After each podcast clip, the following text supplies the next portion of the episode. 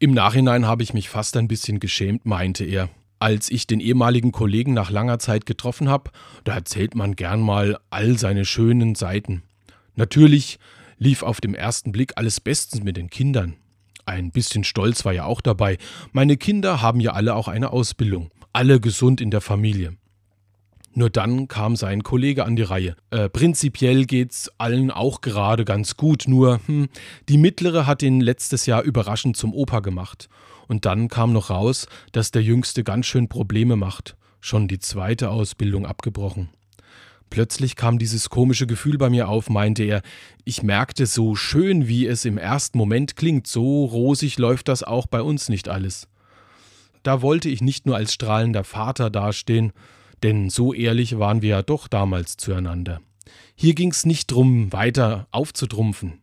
Ehrlich, da habe ich auch mal ein bisschen ausgepackt, von unseren Problemen mit den Kindern, von unseren Sorgen. Da haben wir uns gleich wieder besser verstanden, fast wie damals.